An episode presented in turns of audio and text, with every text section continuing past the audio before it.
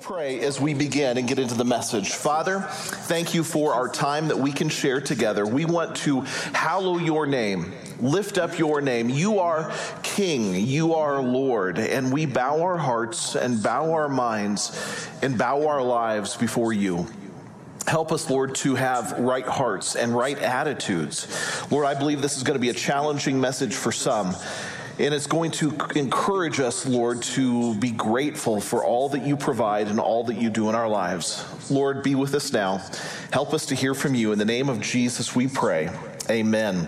If you have a Bible with you, we're going to look at Colossians today. Uh, in the book of Colossians, Colossians chapter 2, Paul is going to talk about this idea of being grateful, of having gratitude. Here's what the Word of God says in Colossians chapter 2, verses 6 and 7. Paul writes these words. He says, As you therefore have received Christ Jesus the Lord, meaning you have accepted him into your life, you are living by faith, so walk in him.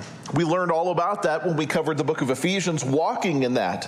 Having been firmly rooted and now being built up in him and established in your faith, just as you were instructed, and he says, overflowing with gratitude.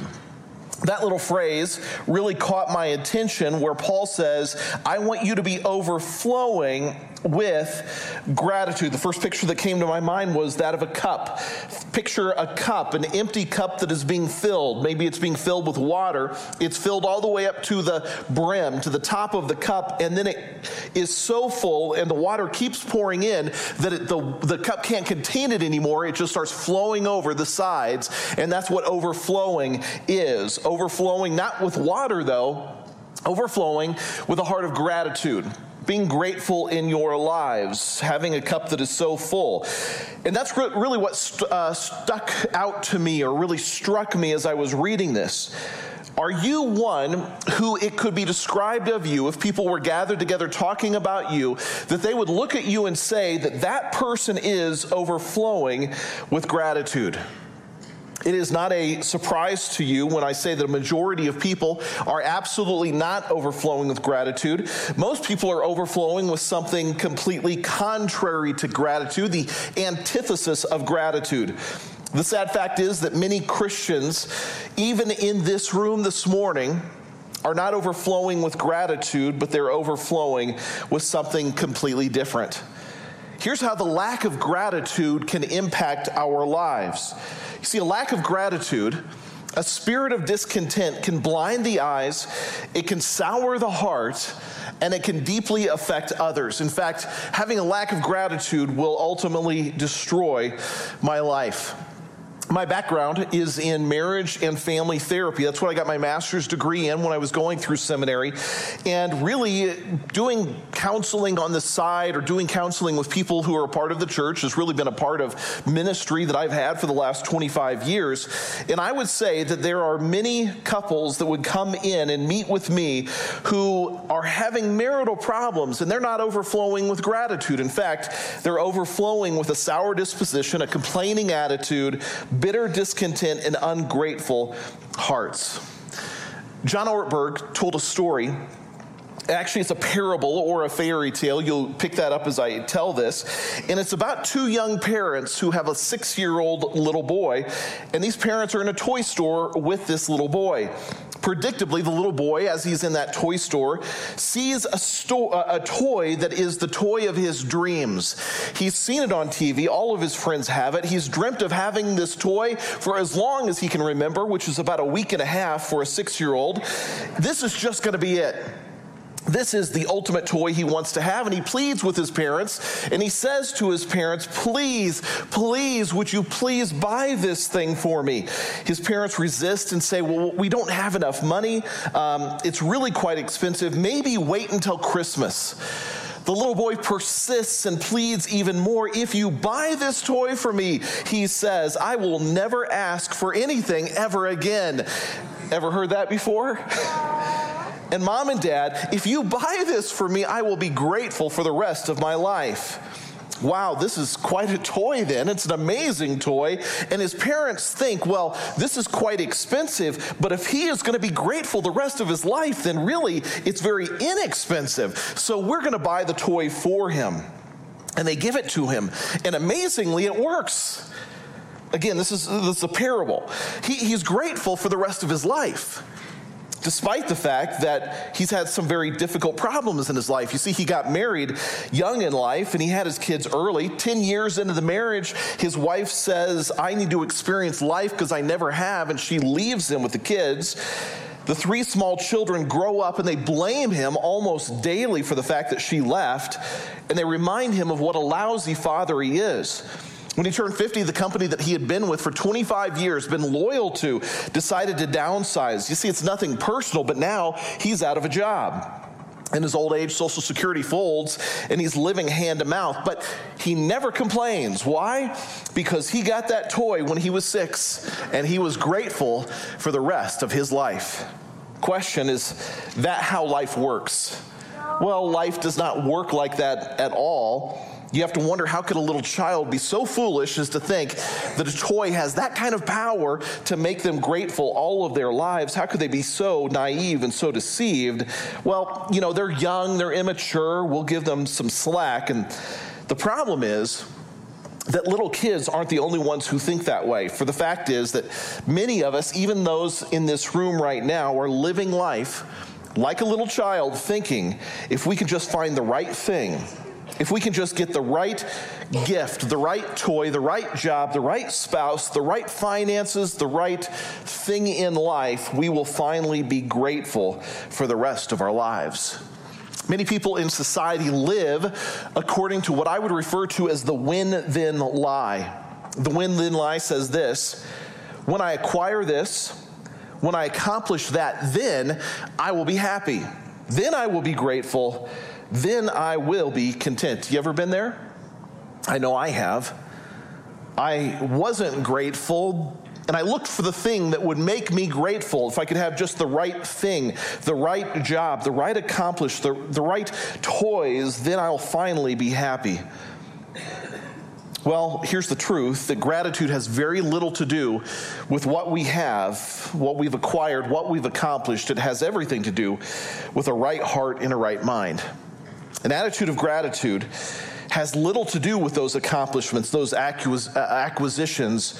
It has everything to do with having a right heart, a right mind, and a right response to God. I want to look today at four questions to help you and I determine how grateful we really are and what we understand about being grateful and having an attitude of gratitude in our lives. Before we ask those questions, I want to give you the definition of what gratitude is. Gratitude can be defined in this way it comes from the Greek word Eucharistia, which means to give freely. Gratitude is a freely given expression of joy despite circumstances. And I want you to note that little phrase, despite circumstances. We are to be overflowing. That means to superabound, to be abundant, to be excessively having joy despite our circumstances. Now, notice this little word from the Greek definition. It's the word Eucharistia, but notice the word Eucharist. If any of you come from a church background, maybe you came from a Lutheran background, a Catholic background of some kind, more of a formal traditional background, you may have heard the phrase Eucharist, and it was referring to the Lord's Supper. Anytime communion was celebrated, they celebrated using the Eucharist. Well, what is Eucharist? Well, it really is an expression of gratitude toward God for what He has done for me joy despite my circumstances. Can you say in your life that you are overflowing with gratitude because though you have tough circumstances, you are still abounding with joy in the midst of those things? Was having a conversation last night with my son, and we were talking about persecution in the church. And we were talking about the book of Acts. And in the book of Acts, the disciples, the early disciples, early in the book of Acts, were arrested They were taken, put into prison, they were beaten, and then set free because the charges wouldn't stick.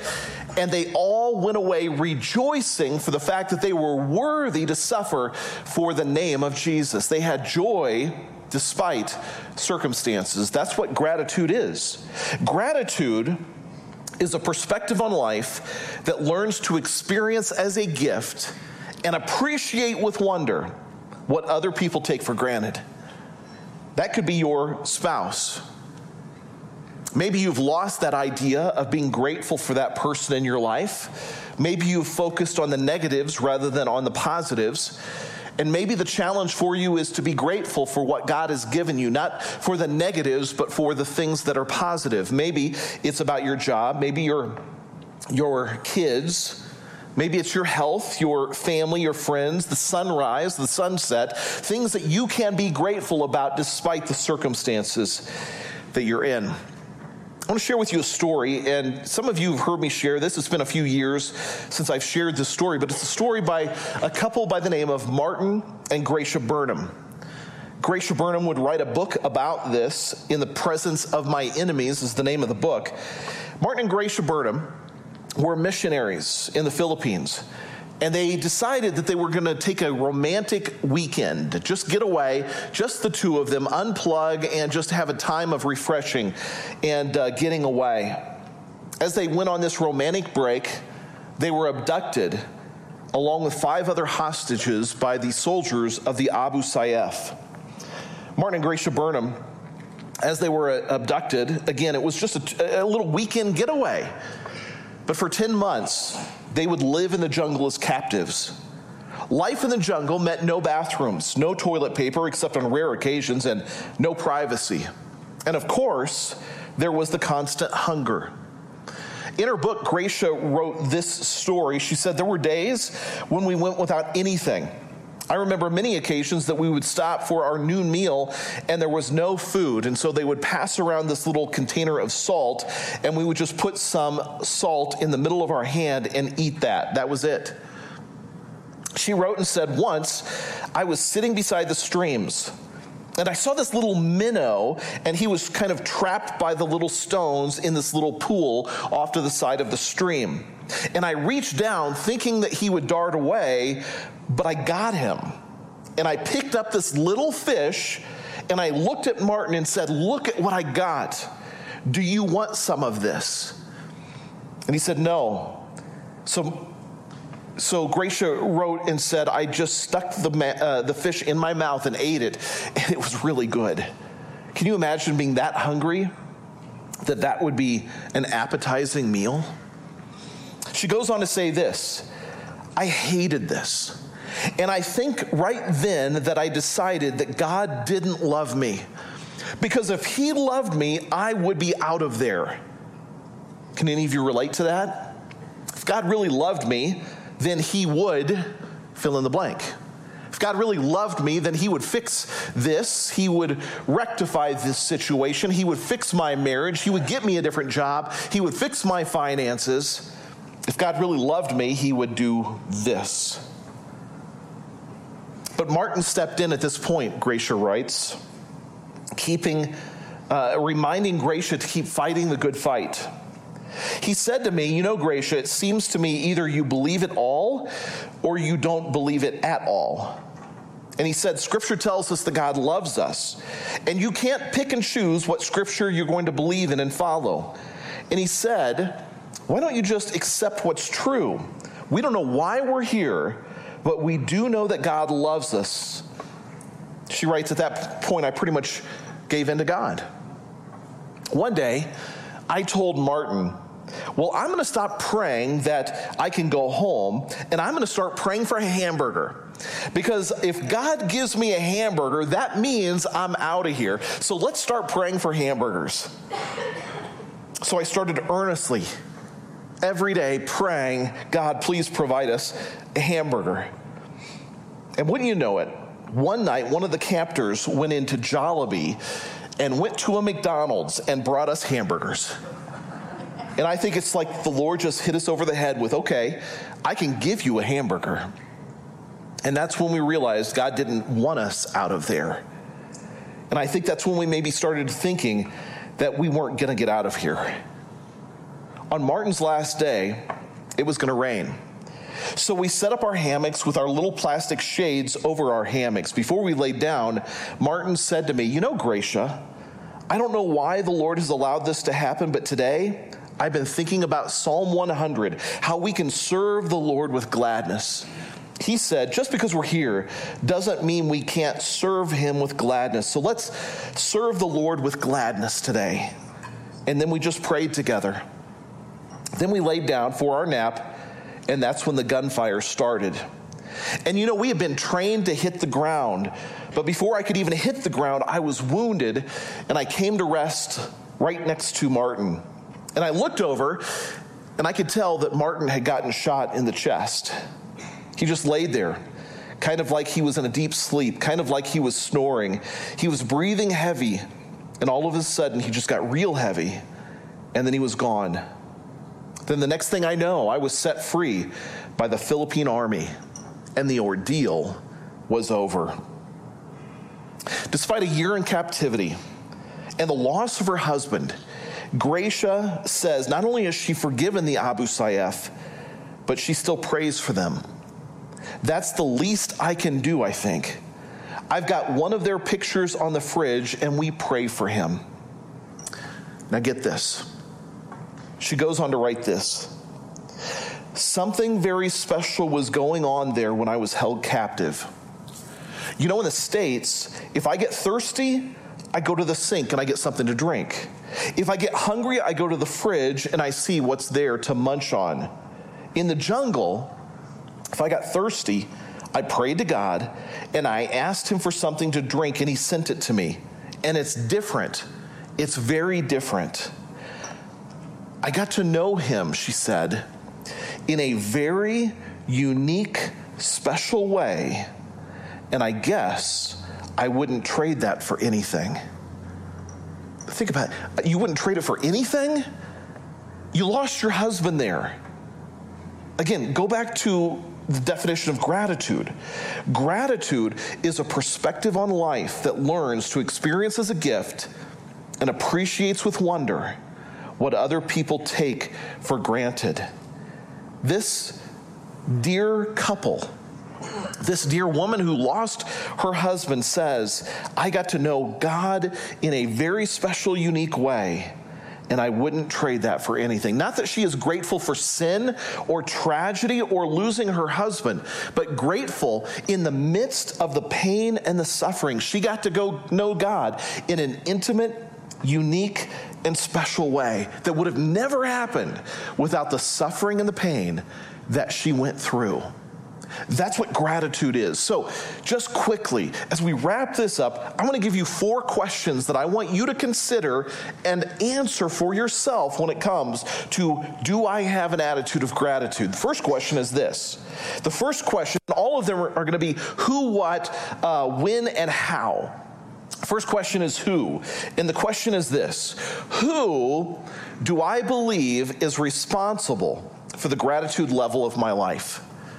Uh, uh let me tell you where I'm going with this. That's kind of a weird question. Who's responsible? Uh, here's how I would answer that. If the answer to that question is someone or something other than you, bad news. You are probably going to have to wait a long time before you're able to ever finally have gratitude. Most of us live in the way that we believe that someone or something else is responsible for our gratitude. Someone or something else would need to change or be different for me to finally be grateful. For some of you, it may be your boss. You could say, My boss is a jerk. He doesn't pay me enough, he works me too hard. If he or she weren't such a jerk, then I could be grateful. But because it is right now and I work for this person, I can't possibly ever be grateful. For some of you, that person is your spouse. Again, I see this all the time in marital counseling. 99% of the time, when couples come in for marriage counseling, whose fault is the problems that we're having? It's his fault, it's her fault. That's the reason I'm so miserable. That's the reason I am so ungrateful. Maybe it's not your spouse, maybe it's a teacher. If you're in high school, maybe you're in elementary or college, whatever it might be. And if it weren't for this teacher, my life would be great, but this teacher is ruining my life. Maybe it's your kids. Maybe you long for the days when you were pre kid. Maybe you long for the days when you'll be post kid because the kids are the ones that make my life so ungrateful. Maybe it's your friends problems in your career, problems in your finances. The problem is this that there is no one or nothing that can cause you to be grateful. Because gratitude comes completely from ourselves. We are responsible for the gratitude levels of our lives. I cannot put the, the responsibility for gratitude upon anyone or anything else. I have to make a decision today that I will choose today to be grateful. There's an incredible book. It was written just a few years ago. It was by a person by the uh, name of Robert Hughes. It was called Culture of Complaint. And Robert Hughes in the Culture of Complaint wrote this. He was not, not a Christian, but he just noticed our culture, and he said this. He said, We live in a society in which people perceive themselves to be entitled to have all of their desires fulfilled immediately. When that doesn't happen, they view themselves as victims. He said, We live in a culture of complaint, and it forms our minds and it shapes our hearts. So that's the first question. Who? Well, the answer to that is me. I am responsible for whether or not I will choose to be grateful. Question number two What should I be grateful for? Well, Ephesians chapter 5, verse 20 is kind of an irritating verse on this one because in Ephesians chapter 5, verse 20, it says this always giving thanks to God the Father for everything in the name of our Lord Jesus Christ. He gives those two words always and everything.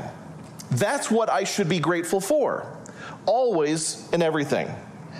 Brennan Manning, in his book called The Lion and the Lamb The Relentless Tenderness of Jesus, he wrote a story about a guy named Edward Farrell. Edward was going on a two week summer holiday, summer vacation. He was traveling to Ireland to visit some relatives. His one living uncle was going to celebrate his 80th birthday. On the day of his uncle's birthday, Ed got up early with his uncle and they went for a walk along the shores of Lake Killarney. As they're walking along the shores, it was dawn. They were about to watch the sunrise. They stood side by side for 20 minutes in silence, watching the sunrise. Ed looked over at his uncle, Uncle Seamus and Uncle Seamus had a broad, wide smile on his face. And Ed looked at his uncle and said, Uncle, why are you so happy? You look so very happy. And his uncle said to him, Well, I am, son. The reason I am is because the Father of Jesus is fond of me. How about being grateful for the fact that God is fond of you? Not only does He love you, He also likes you. And that is a reason to be grateful. You know another reason to be grateful? He has forgiven your sins. There was a story that was told of Jesus that he was sitting in, in a, a mealtime in Luke chapter 7 in, a, uh, in the home of a Pharisee, and there was a woman that came in and she had a bottle of perfume. And in this bottle of perfume, she began to anoint Jesus with the perfume. And she fell down at his feet and with tears and perfume, making a mess of everything, was anointing the feet of Jesus. And it was because she was so grateful. And Jesus said those amazing words For this reason I say to you, her sins are forgiven, which are many, for she loved much. But he who is forgiven little loves little. And then he said to her, Your sins have been forgiven. That's another reason to be incredibly grateful. Who's responsible? I am. What should I be grateful for? I have been forgiven. And God is fond of me and actually loves me and likes me. That's a reason to be grateful. Number three, when is it a good time to be grateful? Again, scripture is very irritating when it comes to this because there's no it doesn't allow me just to whine and complain. In the book of Psalms, Psalm 118, it says this Today is the day the Lord has made, and I will be grateful.